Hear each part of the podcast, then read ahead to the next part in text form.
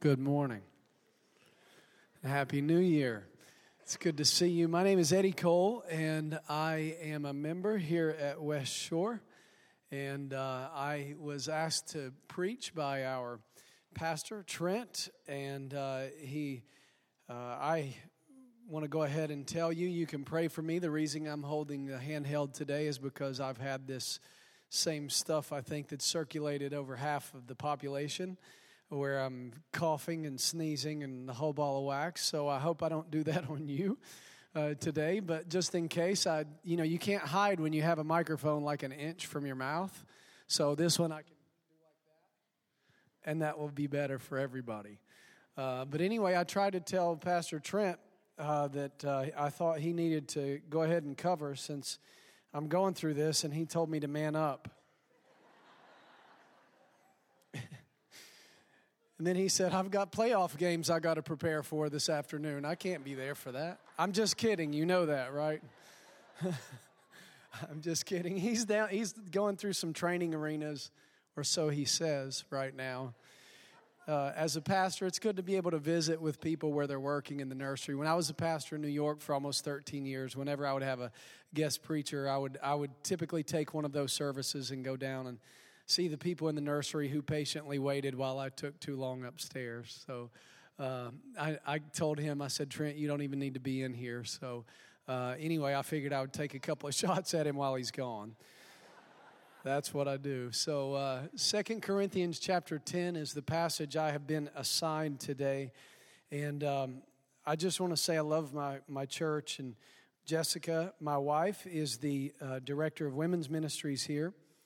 And she has uh, really grown to uh, love the ladies and love the ministry here. And it's just been a, a real joy for us to have this as our home church. My daughter, Madison, is here today also. Love you. So, all right, are you there? Second Corinthians chapter ten. Uh, my my brain has been a little cloudy. I'm not going to lie. I'm going to do my best. But in a minute, we're going to read the scriptures, and then we pray. And I'm really not kidding when I say, would you please pray for me that I could be clear and that I could say just what the Lord wants to be said in this hour. You didn't come today to hear a word from a man. Well, you did, but it's you came to hear the word of God through a man. And so I just I, I just want you in a minute to pray for me. Uh, the the task I've been given is Second Corinthians chapter ten, and I'm I'm continuing the series called Strength in Weakness, and that's the idea of the, the letter that Paul wrote, this second letter that we have in our Bibles, and uh, it's the most autobiographical letter that we have from the Apostle Paul. He really opens up his heart and shares it with them because there's a there there's a problem specifically that he's having to address with them. Every church has multiple problems. Uh, and the Corinthian church, um, if you read the first Corinthian letter, it had a lot of problems. But the second letter, he's specifically addressing a group of people who were coming in, who were in infiltrating the church, and they were questioning his authority. They were attacking him as a person. They were saying, look at him, he's he's this, he's that, he's not impressive. He, they were leveling all kinds of accusations. And the reason they were doing that is because if you attack the shepherd, then the sheep scatter. And so Paul, out of love for the church, has to defend himself. And so what he's doing is in chapters ten through twelve, it's all one section. If you were to read it, we're not going to read all three chapters today. But if you were to put all that together, it's one big warning. It's him warning them, saying, please get ready. I'm about to come and visit you. But before I come and visit you, would you please prepare your hearts, get yourselves ready, and remember who I am. I'm the one that brought the gospel to you. My authority with you shouldn't be questioned. And I look forward to my time when I'm going to be there with you. I want to enjoy our fellowship. I want to encourage your faith. But I am going to come, and we will have to confront some things. We're going to confront this problem. It's not a fun thing to have to do confrontation. And I, I tell you, as a pastor, it's really not fun to do confrontation, but I don't think it's fun for anybody. Now, I don't think that that particular scenario is going to be uh, identifiable with that many people in here. I doubt many of you are pastors right now who need to go into a church and you need to straighten up a situation like the Apostle Paul does.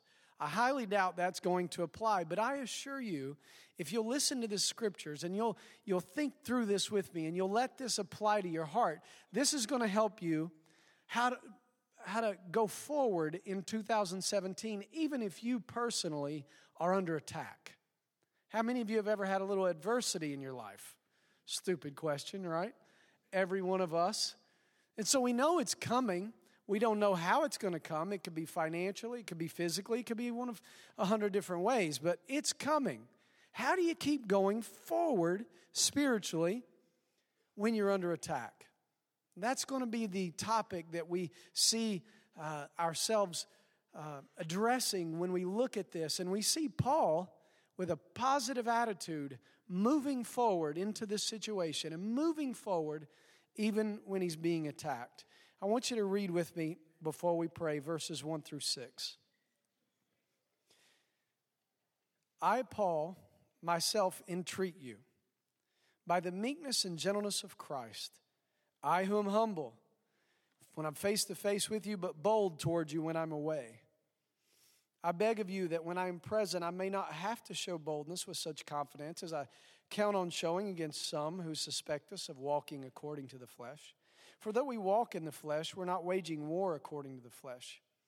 For the weapons of our warfare are not of the flesh, but have divine power to destroy strongholds.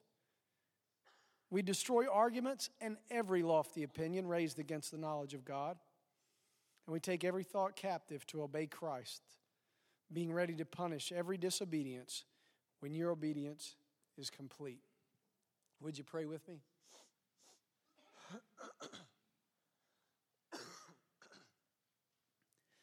Father, we thank you so much for this day.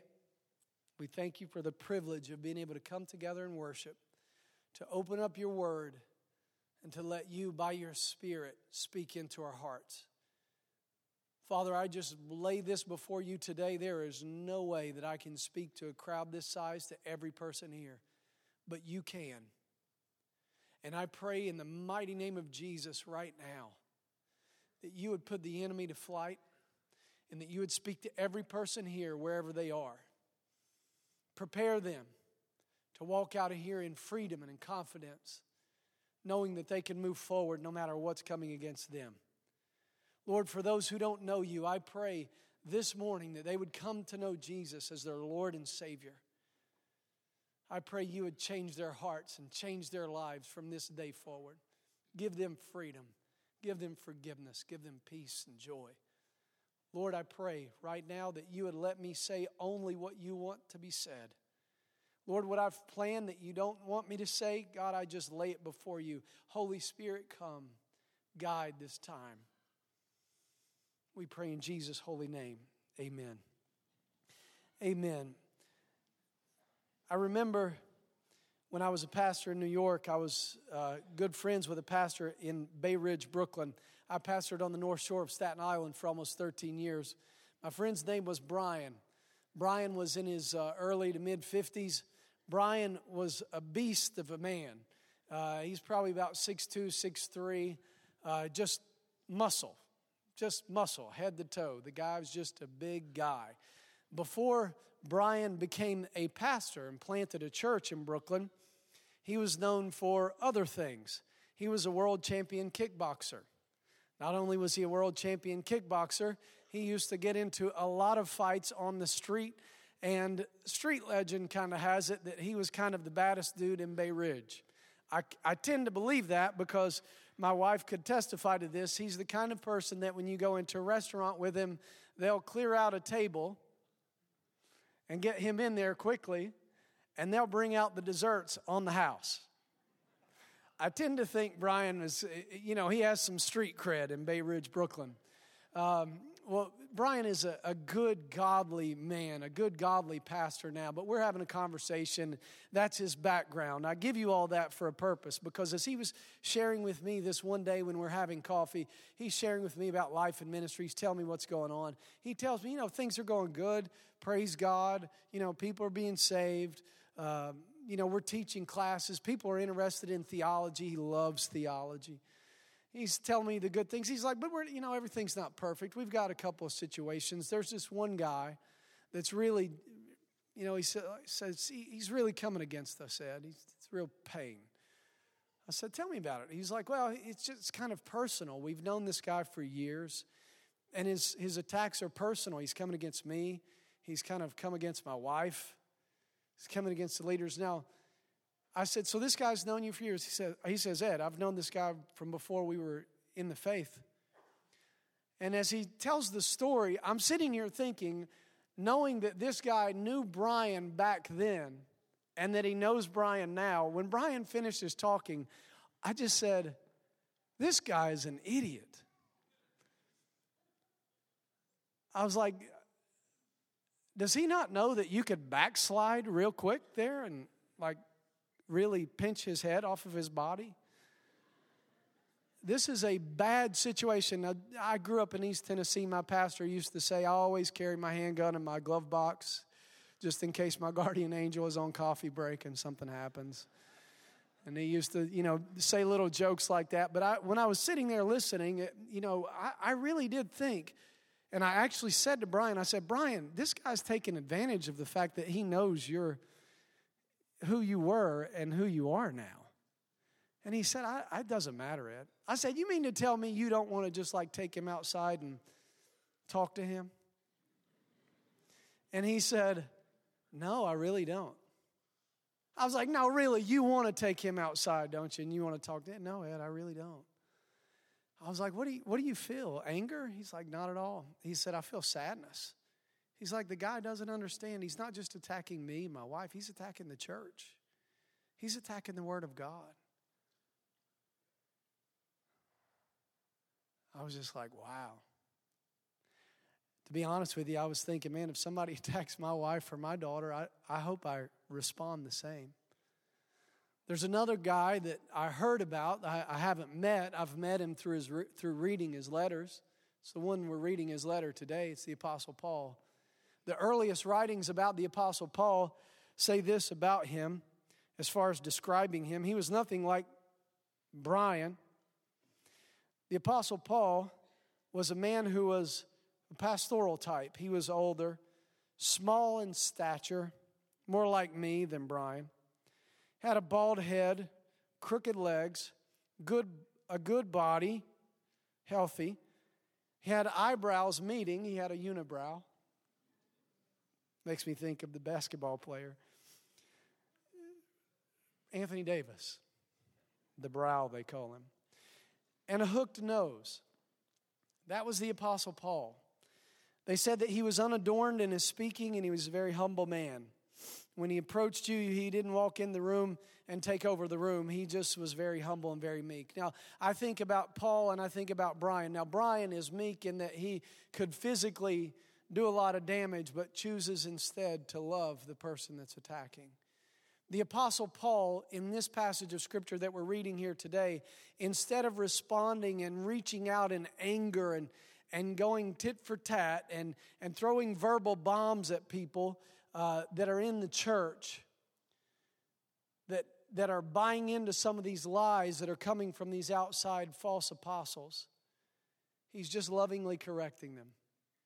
He's meek. He has the authority of the Lord given to him as an apostle. This is a guy that cast out demons. This is a guy that when he walked into a room could, by the power of his intellect and just knowing what to say and in the power of the Holy Spirit, could turn any room that fast into a riot or a revival. Nobody was indifferent when the Apostle Paul spoke. But it wasn't because of his chariz- his his charisma. It wasn't because of the way he presented himself or the power that was in his body. He was just a powerful man. but he was meek and he was humble. And Paul had this attack coming against him. For him, it was very personal. Now, I want you to know what he's fighting here and what's, what he's dealing with is cultural. And then it becomes local to the church, and then it becomes personal.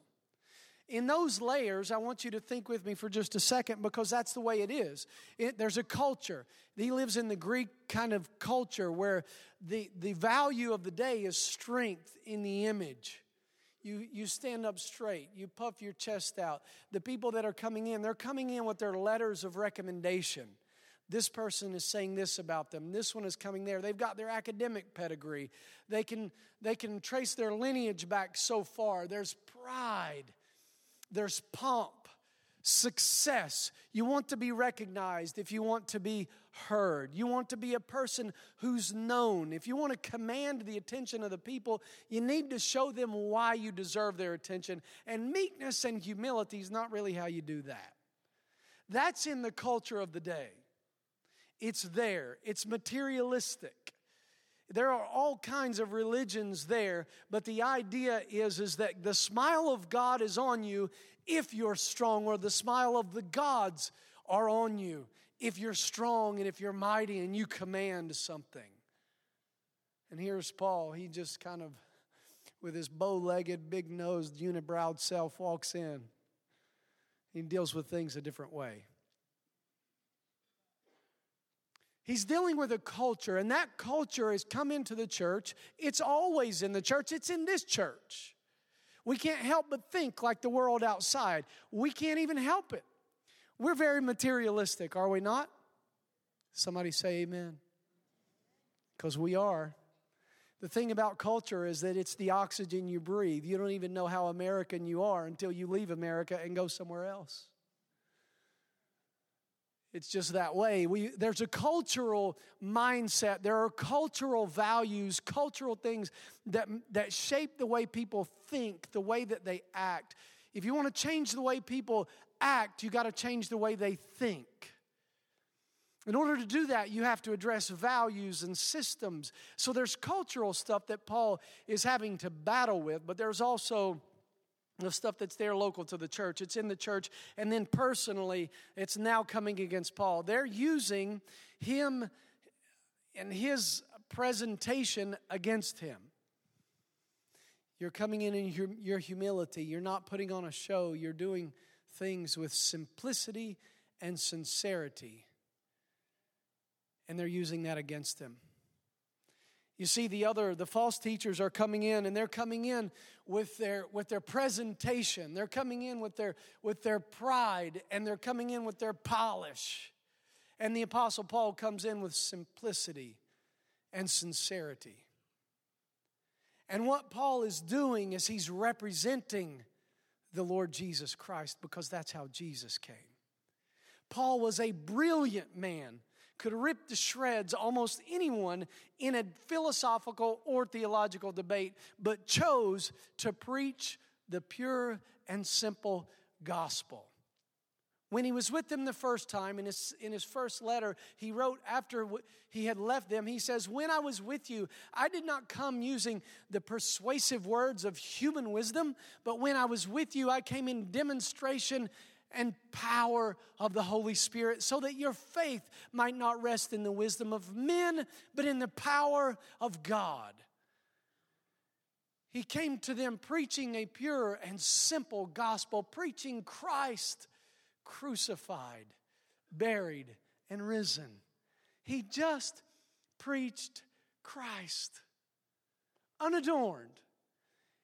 He wasn't trying to tear down. He was simply trying to exalt Jesus. And he let Jesus do the work. Now, as he's writing them in the letter that we have before us today, in Second Corinthians, he's writing to them saying, I don't want to have to do battle with you when I come. And he's writing specifically to the ones in the church. He says, I, I look at verse one, Second Corinthians ten, I entreat you. What he's saying is, I'm asking you, please, by the meekness and gentleness of Christ. And then he kind of gives a parenthesis here. They, the ones who are accusing him said, I'm the one who's humble, who's with you face to face, but I'm bold with you when I'm away. That's what they've accused him of. He says, I'm begging you. He even plays into it. They talk about me being weak when I'm with you and bold when I'm away. He said, I'm away, I'm away from you right now, and I'm begging you. I'm begging you. Excuse me. It's lovely, I know. I'm begging you that you would go ahead and do this so that when I'm with you, I don't have to deal with you in boldness like I'm going to have to do with those who are there opposing me. That's what he says in verse two. He loves these people. I want to show you how much he loves them. If you look through some of the verses, you'll see here in verse two, he's, I, I entreat you, I beg you. If you look down in verse eight, or look down in verse six that we just read a minute ago, he says, when I come, I, I I want to come and I want to deal, I want you to be obedient so that I don't have to deal with you as those who are disobedient. Because when I come, you're either going to be with them or you're going to be with me, and I'm going to do battle one way or another. I want you to be with me. He says in verse eight, he says, I've been given authority. My authority is from the Lord, and my authority is given for building you up and not destroying you. As he ends this letter in, in chapter thirteen, he says, your restoration is what I pray for. He says, it's for this reason that I write the things I'm, while I'm away from you, so that when I come, I don't have to be severe in my use of the authority that I have. My authority is for building you up, not tearing you down. He says in chapter eleven, verse two, listen to this. This is the heart of somebody who loves his people. Here's what he says, Second Corinthians eleven, verse two, he says, I feel a divine jealousy for you since I betrothed you. Let me give you an idea what that means there. I, when I was in New York, I learned that there are still cultures today, like in India, where parents arrange marriages for their children. That still happens. I didn't know that still happened until I moved to New York, and I was I was educated there. What Paul's saying is, I've arranged you to be set with Jesus. I betrothed you to one husband to present you as a pure virgin to Christ. But I'm afraid that as a serpent deceived Eve by his cunning, your thoughts will lead you away from a sincere and pure devotion to Christ. You see, what he's saying is he's saying, I've given you, I've introduced you to the highest and most perfect relationship you could possibly have. And that's with Jesus. He is the most perfect human that has ever lived. He's God in humanity. He is God in flesh. He's the only one who will love you constantly in spite of yourself, who has proven that. I set you apart for him. I did not come and make myself the center of your world. When I was with you, I ministered to you so that you would be set upon Jesus. And what he said to them was, he says, I, I want you even now to have your affection set on Jesus. That's how you know somebody loves you, by the way. It's when they're not demanding that they be the center of your world, but that Jesus is the center of your world. How, young ladies, how many college age, how many unmarried young college ladies are in here? Raise your hand real high for me. Let me tell you, um, that knucklehead that's going to propose to you one day, the only way you need to marry him is if he's pointing you to Jesus. If he... Really, here's real love. Watch this now. Real love is when he doesn't have to be your idol or your God, because he can never be that for you. There's only one that can, and that's Jesus. There's my mini sermon. Didn't get it in the first sermon. Maybe that's because my daughter's in this one. I'm not really sure. Nevertheless, got to take those parenting opportunities, do we not? So, Paul's saying, I set you up for this relationship with Jesus. It is a singular, sim- simple, burning desire that I want you to have for Jesus. And that's the only thing that's gonna, that's gonna keep you through and keep you going forward every single day, because Jesus is the only one on planet Earth who will never let you down. You have to live that by faith, but it's real. It's real. It's just as real as the air that you breathe and the ground that you walk on. And I set you. Now, Eve was deceived by the by the enemy, and I and I'm afraid that the enemy is trying to pull you, my my church. He's saying I'm I'm a, I'm afraid that he's trying to pull you away from Jesus and the will and the work of God, just like the enemy did with Eve back in the garden. I don't want that for you. I love you. I love you. I love you. That's what he's saying to them. I love you. I want you to love Jesus and have a simple, singular, burning passion for Jesus. And right now, you've got some people who are in your midst who are pulling you away from that. And I'm going to deal with that. I'm going to deal with it severely. Now, here's where the where the change takes place. How many of you are glad the election season is over? Thank God. We have a new list of nominees coming in for cabinet picks. The one that's nom- that's nominated to be the Secretary of Defense is Mad Dog Mattis. James Mattis, I heard an hoorah. Some Marines in the room. He is a four-star general. He was speaking to some Marines getting ready to go into Fallujah in Iraq. And as he was speaking with them, he was preparing them, saying the insurgents are blending among the non-combatant civilians, and you won't know the difference. So never, ever let your guard down. You'll think that they're your friend, but they're your foe. Keep your guard up at all times. And he says to them, he says, be polite, be professional, and have a plan to kill everybody you meet. Pretty good quote, isn't it? Be polite, be professional, and have a plan to kill everybody you meet. Let's pray. That's what we want to walk away with today. Well, what he's saying kind of applies to where the Apostle Paul is in Corinth. He's saying, I love you. I love you with all my heart. I want peace with you. But there is a war going on, and I plan to deal with it. Look with me down here in verse three. I just want you to know the bulk of my message is going to be spent on the first point. The second two we'll just kind of read. And this first point is this. Love people, but reject bad thinking. How in the world do you keep moving forward when you're under attack? Love people, but reject bad thinking. The Apostle Paul in this verse and in these few verses shows that we're talking about a spiritual battle, not a personal battle. He says in verse three, for though we walk in the flesh, we're not waging war according to the flesh. In other words, swords, spears, those kind of things, they won't win these battles. Back day, back then, those were the, the weapons they used. He says in verse four, for the weapons of our warfare are not of the flesh, but they do have divine power to destroy strongholds. We destroy arguments and every lofty opinion, every lofty thing that's raised against the knowledge of God, and we take every thought captive to obey Christ. Let me kind of play this out for you. What he's saying there, when he says uses the word warfare, he's using a word there that has to do with a campaign. What that means is it's larger than just what's going on here. This is not just a, a little personal conflict that Paul's having with a few guys in Corinth. This is an this is a cosmic battle. It's universal.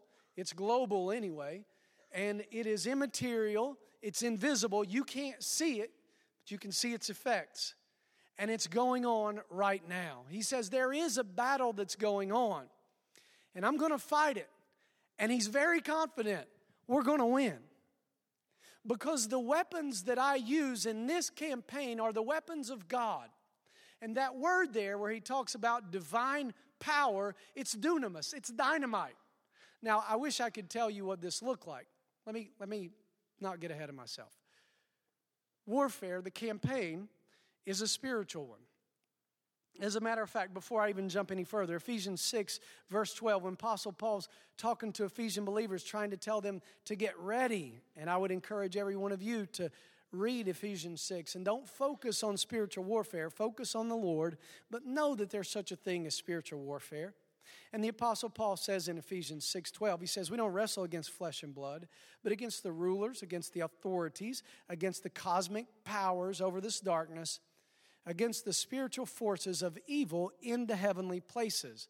That's the stronghold stuff. That's the big stuff. That's the cultural stuff that he's talking about. There's a campaign going on.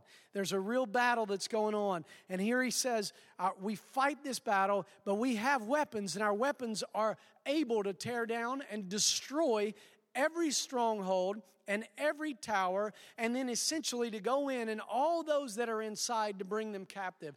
That's a picture of a siege. Now think about this with me. You can Google this later. Don't, don't Google it now. I know some of you are going to Google it right now as soon as I say it. But the Acrocorinth was a stronghold that every Corinthian knew about because it looked like a mountain. Up outside of Corinth, looked like a mountain that had a big fortress around it, like a wall. Think of the Great Wall of China around a, a mountain like the size of where we ski over here. What's it called? Round Top. So think about that, a little smaller than that, with the Great Wall of China around it, with some towers there. And what the Apostle Paul is saying is that we have within our power from God the kind of weaponry that allows us to go in and to penetrate and destroy the impenetrable. You think that we can't win. You think this is a battle that we can't win. But what I'm telling you is that we always win. So when I come to be with you, I want you to be ready so that you're on the right side of this battle. I don't want to fight against you. I want to fight with you. And right now I'm fighting for you. Now let me make, make a point of application here before we go, because here's where this, Paul's talking about a battle that is a spiritual battle. It involves a culture. It involves a church. But when he says take every thought captive, can I just tell you that you and I both know that every thought we have is not from God? And what you and I need to discipline ourselves to do is to know that there are cultural thoughts. And by the way, they could be religious cultural thoughts as well as irreligious cultural thoughts. But we take anything that is not from God, we take those things that are values of the culture around us and they're not from God, we destroy them. We say, I won't build my life on that. And I recognize any other kind of uh, consequential thought that comes from that. A religious mindset says, I've got to work my way to God. And so if you have a religious mindset, you live every day saying, so I got to be good in order to please God and for God to be pleased in me. And you can go to bed every single day feeling like an utter failure like that. Feeling like you never please God. That is religion. But that is not the message of Jesus Christ. He has proven his smile by coming to die for those who could never save themselves, who would never be good enough. So if you have that religious thinking that constantly accuses you and tells you how bad you are, recognize that. Those thoughts that come into your mind, you have a religious mindset, but not a mindset that's built on a relationship with Jesus. Tear that down and take those thoughts captive in your mind when they come in. God doesn't want to hear you. God doesn't love you. God could never forgive you. Are you with me? Say amen if you're with me. There are many other ones, other different ways we could approach this, but I just felt led to share that one with you.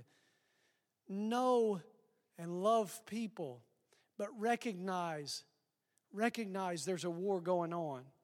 Love people, but reject bad thinking.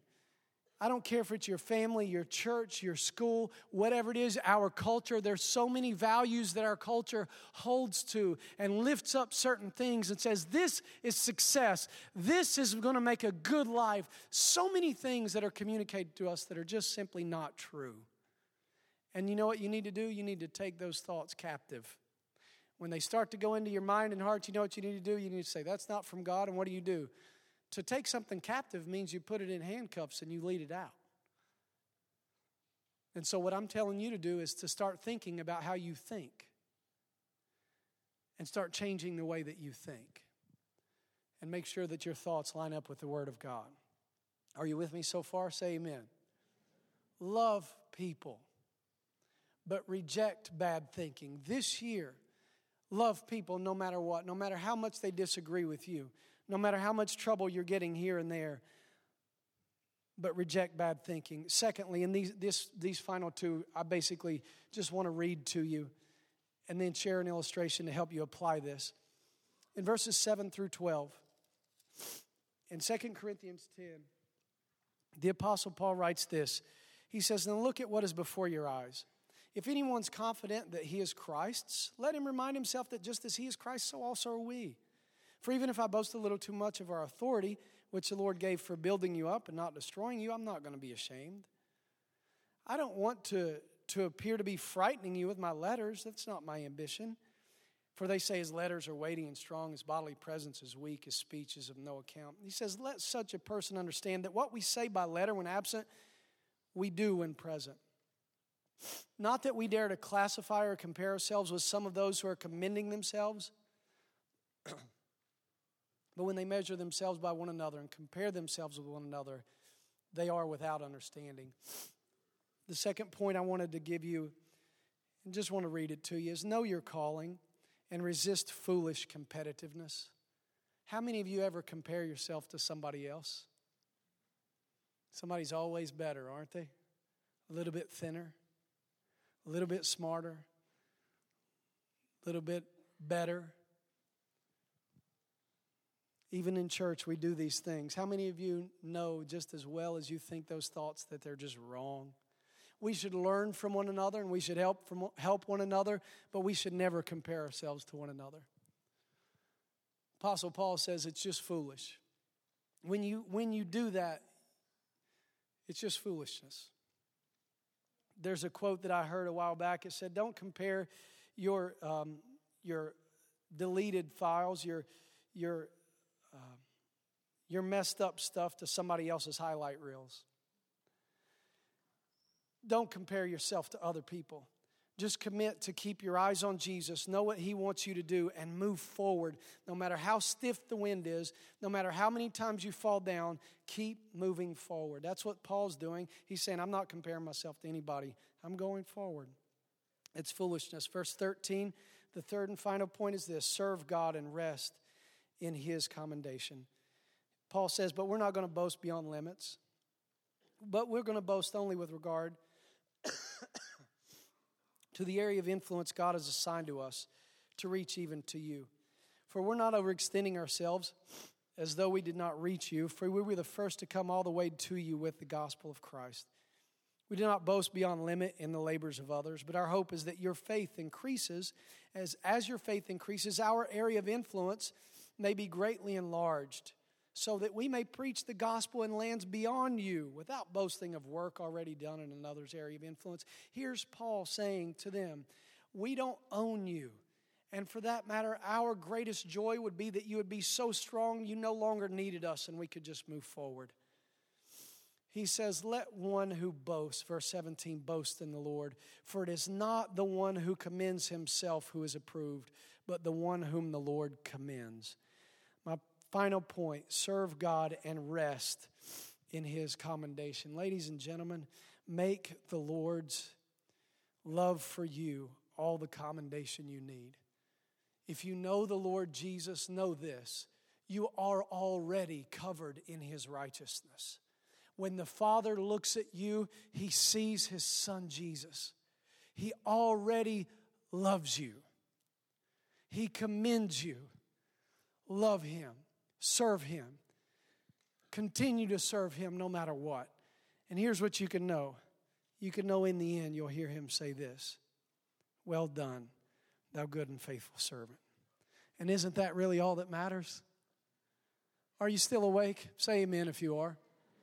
Listen, I'm up here preaching with a bad cold. I'm trying to hide everything coming out of my face. So now I'm getting the sympathy. Sorry about that. If you serve Jesus and you make Jesus the, the center of your life, here's what you can know every single day. He doesn't change. His love is perfect. The only way you should, the only one adequate to judge someone else is someone who knows that other person absolutely perfectly. And you don't. You don't even know yourself, nor do I know myself absolutely perfectly. And he loves me, and he knows my warts, my flaws. He knows the worst about me, and he loves me anyway. It's a crazy kind of love. It's absolutely amazing. I should rest in his commendation, not compare myself to other people and not tear down other people. But I want you to know this. The other takeaway you need to get here is the power The power that you have as a child of God to win the battle. Amen? Tearing down strongholds and winning. Listen, I, I, my time is out and I'm finished, but I want to share this illustration with you.